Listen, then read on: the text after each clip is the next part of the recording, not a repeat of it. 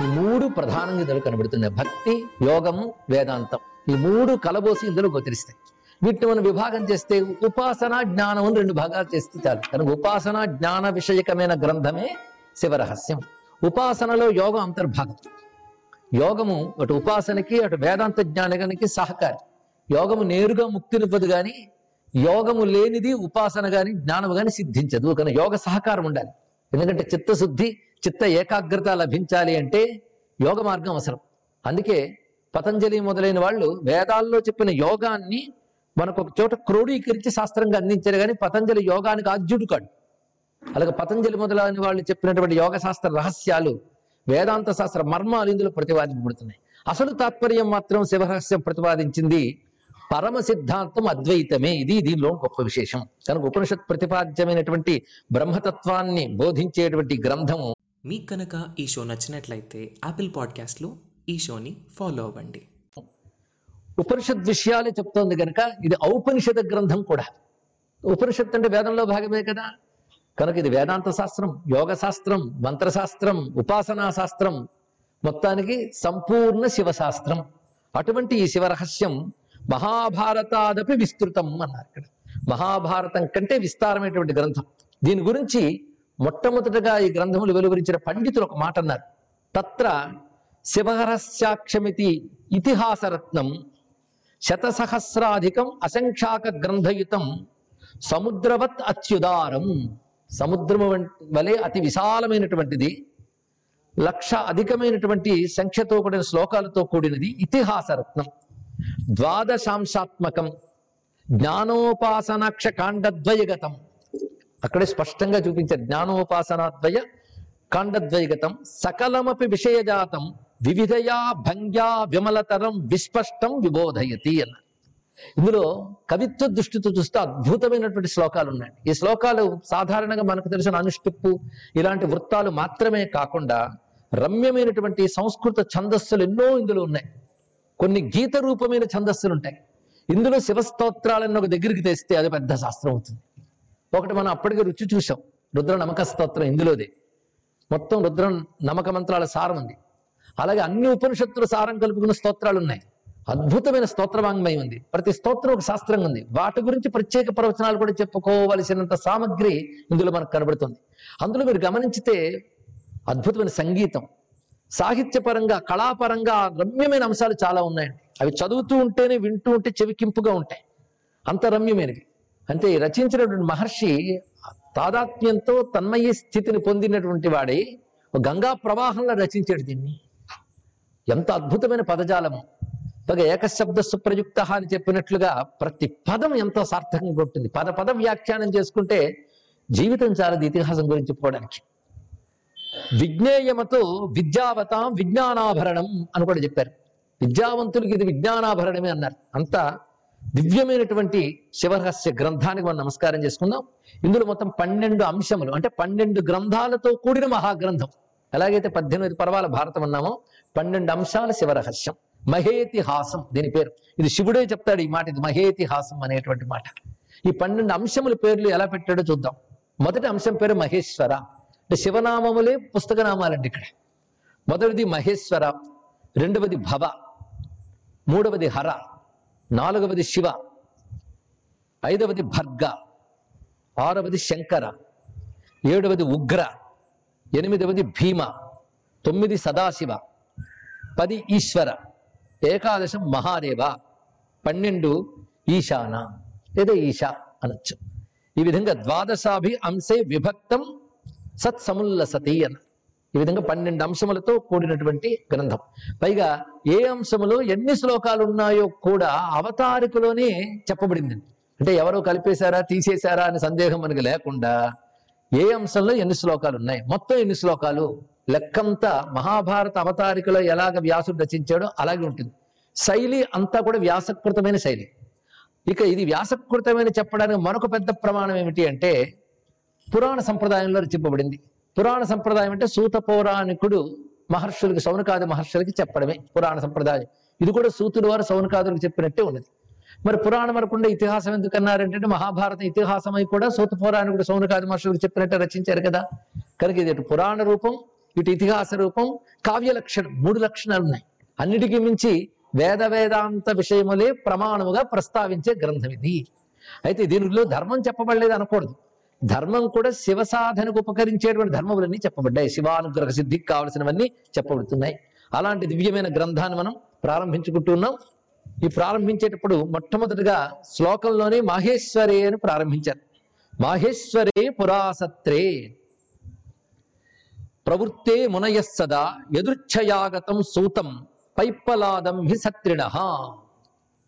ఒకప్పుడు మహర్షులు చాలామంది కలిసి నైమిషారణ్య మహాక్షేత్రంలో విశేషమైన ఒక సత్రయాగం చేశారు. ఆ సత్రయాగం పేరు మహేశ్వర సత్రయాగం. అంటే శివ సంబంధమైనటువంటి సత్రయాగం. సత్రయాగం అంటే అనేక మంది ఋత్విజులు కలిసి అనేక దినములు చేసేటువంటి యజ్ఞ విశేషాన్ని సత్రం అంటారు. అలాంటి మహాసత్రాన్ని చేశారు. అలాంటి సత్రయాగానికి పిప్పలాదుని వంశానికి చెందినటువంటి సూత పౌరాణికుల వారు వచ్చారు. ఆయన పేరు వాజస్రవస. ఆహుస్తం సమవేత మహర్షయ. ఆ వచ్చినటువంటి వారికి స్వాగతం పలికి ఆ చుట్టూ ఉన్నటువంటి మహర్షులు అర్ఘ్యపాధ్యాదులతో ఆయన గౌరవించి మాట్లాడుతున్నారు. ఆ ఉన్న మహర్షులు ఎలా ఉన్నారో వర్ణిస్తున్నారండి. అంటే మనస్సు ఒక్కసారి మనకి నైమిషారణ్యంకి వెళ్తే అక్కడి నుంచి కైలాసానికి వెళ్ళి ప్రయత్నించారు కృష్ణాజినోత్తరాసంగా భస్మోద్ధూళిత విగ్రహా త్రిపుండ్ర విలసత్ఫాల రుద్రాక్షాంగద కంకణా యజ్ఞేశ్వరం మహారుద్రం పూజయంతోధ్వరేణ చ. అంటే వాళ్ళందరూ కృష్ణాజనములు ధరించి భస్మధారులై రుద్రాక్షలు ధరించి ఉన్నారు. త్రిపుండ్రములు దాల్చి విశేషంగా రుద్రాక్ష కంకణాదులు కూడా ధరించారు. అంటే రుద్రాక్ష మాలలు వేసుకోవడం కాకుండా రుద్రాక్షని కిరీటముగాను కంకణాదులుగాను ఇవన్నీ శాస్త్ర విధులున్నాయి. ఎలా ధరించాలి? అవన్నీ ధరించి శివలింగార్చన పరాయణులై రుద్రసూక్త జపాదరాహ. రుద్రసూక్త జపంపై ఆదరం కలిగినటువంటి వారు. పంచాక్షరావృత్తి పరాహ. శివనామ పరాయణాహ. నిరంతరం పంచాక్షరి జపం చేసుకుంటూ శివనామములు చేస్తూ వారు శివుని ఆరాధిస్తున్నారు. ఎటువంటి శివుని అంటే పంచకోశాతికం దేవం పంచాస్యం పరమేశ్వరం. పంచకోశాలకు అతీతుడైన వాడు పంచాస్యుడైన పరమేశ్వరుని ధ్యాయంత పరయా భక్త్యా తం పప్రచ్చుర కల్మషాహ ఇది చెప్పడంలోనే శివరహస్యం వినడానికి అడగడానికి అర్హతలేమిటో చూ సూచిస్తున్నాడండి. వారు శివారాధన పరులై ఉండాలి అకల్మషులై ఉండాలి అంటే నిర్మలమైన చిత్తవృత్తి కలిగి ఉండాలి. సంపూజ్యార్ఘాసనైర్భోజ్యై ప్రశ్రయ ప్రశ్న భాషణై ముందుగా సూతుల వారిని అన్ని విధాలుగా గౌరవించి పూజించి అన్యోన్య కుశల ప్రశ్నలైన తర్వాత వారు అడుగుతున్నటువంటి గొప్ప విషయం. ఇందులో ఋషులందరిలోని ప్రధానమైన ఇంద్ర శౌనకాది మహర్షుల పేరు మనకు కనబడదు. మహర్షులు అనుకోవాలి. ఆ మహర్షుల్లో ప్రధానంగా మౌని భార్గవుడు అని ఆయన మాట్లాడుతున్నాడు. అంటే భార్గవ మౌని అని కూడా మనం అనుకోవచ్చు. పైప్పలాద సంబోధన చేశాడు. పైప్పలాద అంటే పిప్పలాద వంశానికి చెందిన ఓ సూత పౌరాణిక. సనాథాస్మస్పదాగమతో వయం. నువ్వు ఇవాళ రావడం వల్ల మేము సనాథులు వయం అంటే ఒక దిక్కు ఒక ఆధారం దొరికినంత ఆనందం కలుగుతుంది. ఎందుకంటే నీ ద్వారా మేము సంపూర్ణంగా శివతత్వం తెలుసుకోవాలనుకుంటున్నాం. అయితే ఇతిహాసాల్లో మనం ఒక విషయం విన్నాం. ఆ విషయం నీ ద్వారా సంపూర్ణం తెలియాలి. విన్నదేమిటి అంటే ఒక మహాముని ఉండేవాడు. ఆయన ఊర్ధ్వరేతస్కుడు మహాతపస్వి. ఆయనకు శివుని ఆజ్ఞ చేత సుబ్రహ్మణ్య స్వామి బోధించాడు శివరహస్యం అని విన్నాము. కానీ శివరహస్యాన్ని బోధించిన ఆచార్యుడు ఎవడు అంటే స్కందుడు సుబ్రహ్మణ్యుడే బోధించాడు ఇది. అని ఎవరికి బోధించాడు? ఒక మహర్షికి బోధించాడు. ఆ మహర్షి పేరు కూడా వస్తుంది. కనుక పుణ్యం శివరహస్యాక్షం ఇతిహాసోత్తమోత్తమం. అక్కడ ఇతిహాసం అనే పేరుతోనే మొదలుపెట్టాడు. ఉత్తమోత్తమమైన ఇతిహాసం. ఇది శంకరాజ్ఞా ప్రభావేణ స్కందాయ ప్రోక్తవాన్ శుభం. శివుడు స్కందునికి చెప్పాడు. ఆ స్కందుని ద్వారా తెలుసుకున్న మహర్షి ఎవరయ్యా అంటే జైగీషవ్యో ముని పూర్వం ఊర్ధ్వరేత మహాతపాహ జైగీషవ్య మహాముని. ఇందులో ప్రధానమైనటువంటి మహర్షి జైగీషవ్య మహాముని. ఈ జైగీషవ్యుడి గురించి కాస్త కాశీక్షేత్రంతో అనుబంధం ఉన్న వాళ్ళకి తెలుస్తుంది. కాశీక్షేత్రంలో జైగీషవ్యేశ్వరుడు అనే క్షేత్రం ఉంది. జైగీషవ్యేశ్వరుడు. అంటే జైగీషవ్య మహాముని కాశీక్షేత్రంలో గుహలో తపస్సు చేశాడు ఆయన. ఒకప్పుడు శివాదులు దివోదాసుడి కాలంలో కాశీక్షేత్రం విడిచాడు మంత్ర పర్వతానికి వెళ్ళారు. మళ్ళీ శివుడు వచ్చే వరకు పచ్చి మంచినీళ్ళు కూడా ముట్టుకోవడానికి గుహలో తపస్సు చేశాడండి ఆయన మళ్ళీ డుంటి గణపతి మొదలైన వారందరి వల్ల శివుడు మళ్ళీ వచ్చారు అక్కడికి. రాగానే శివుడు కాశీక్షేత్రంలో మొట్టమొదటి ఎక్కడికి వెళ్ళాడంటే గుహ దగ్గరికి వెళ్ళి జగీశివుడిని చూశాడు. ఆయన తపస్సుకు సంతోషించి. అప్పుడు జగీశవ్యుడు అతను నిష్కాముడు శివభక్తుడు. అప్పుడు ఆ జైగీషభుని చేత ప్రతిష్ఠితమైనటువంటి శివుడే అక్కడ జైగీషభ్యేశ్వరుడు అనే పేరుతో ఉన్నాడు. నేటికి మనం వెళ్ళి చూడవచ్చు దాన్ని. వందే కాశీం గుహాం గంగాం భవానీం మణికర్ణికాం అని చెప్పింది గుహ అని చెప్పేది జైగీషేశ్వరుడు తపస్సు చేసినటువంటి ఆ గుహ. అది రహస్య స్థానం. ఇప్పటికీ మన కంటితో చూడలేనటువంటి సూక్ష్మమైనటువంటి సిద్ధ పురుషులు సూక్ష్మమైన దివ్య శక్తులు కాశీలో ఇలాంటి గుహలు చాలా ఉన్నాయని వర్ణించారండి. అంటే మనకు తెలిసిన కాశీ వేరు మనం ఎంత తెలుసుకున్నా ఇంకా మిగిలి ఉన్న మహాకాశీ గారు మొత్తానికి దివ్యమైనటువంటి జైగీషభ్యేశ్వరుడు ప్రస్తావన కాశీఖండంలో కూడా కనబడుతుంది. శివుడే జైగీషభ్యేశ్వరుడు పేరుతున్నాడు. ఇది కాకుండా హిమాలయాల్లో కూడా జైగీషభ్యేశ్వరుడు ఉన్నాడు. అదేమిటో మనం తర్వాత తెలుసుకుందాం. మొత్తానికి జైగీషభ్యేశ్వరుడి దయ వల్ల మనకి శివరహస్యం దొరికింది గనక మన శివునితో పాటు నమస్కరించుకోవాల్సిన మహర్షి జైగీషభ్యేశ్వరుడు కనుక శివరహస్యానికి ఎవరయ్యా ఋషి ద్రష్ట? అని అంటే జైగీషవ్యుడే ఋషి అని తెలుసుకోవాలి. శివుడు జైగీషవ్యేశ్వరుడు ఋషి పేరు జైగీషవ్యుడు. అందుకే జైగీషవ్యో ముని పూర్వం ఊర్ధ్వరేత మహాతపాహ అని మహాతపస్వి. ఊర్ధ్వరేతస్కుడే తపస్సు చేశాడు. ఊర్ధ్వరేతస్కుడి అనేది యోగంలో సామాన్యమైన అంశం కాదు. ఇప్పుడు దాని వివరణ ఇక్కడ చెప్పవలసిన అవసరము లేదు కానీ చాలా మందికి తెలిసే ఉంటుంది. తపస్సులో అత్యంత ఉత్కృష్టమైనటువంటిది.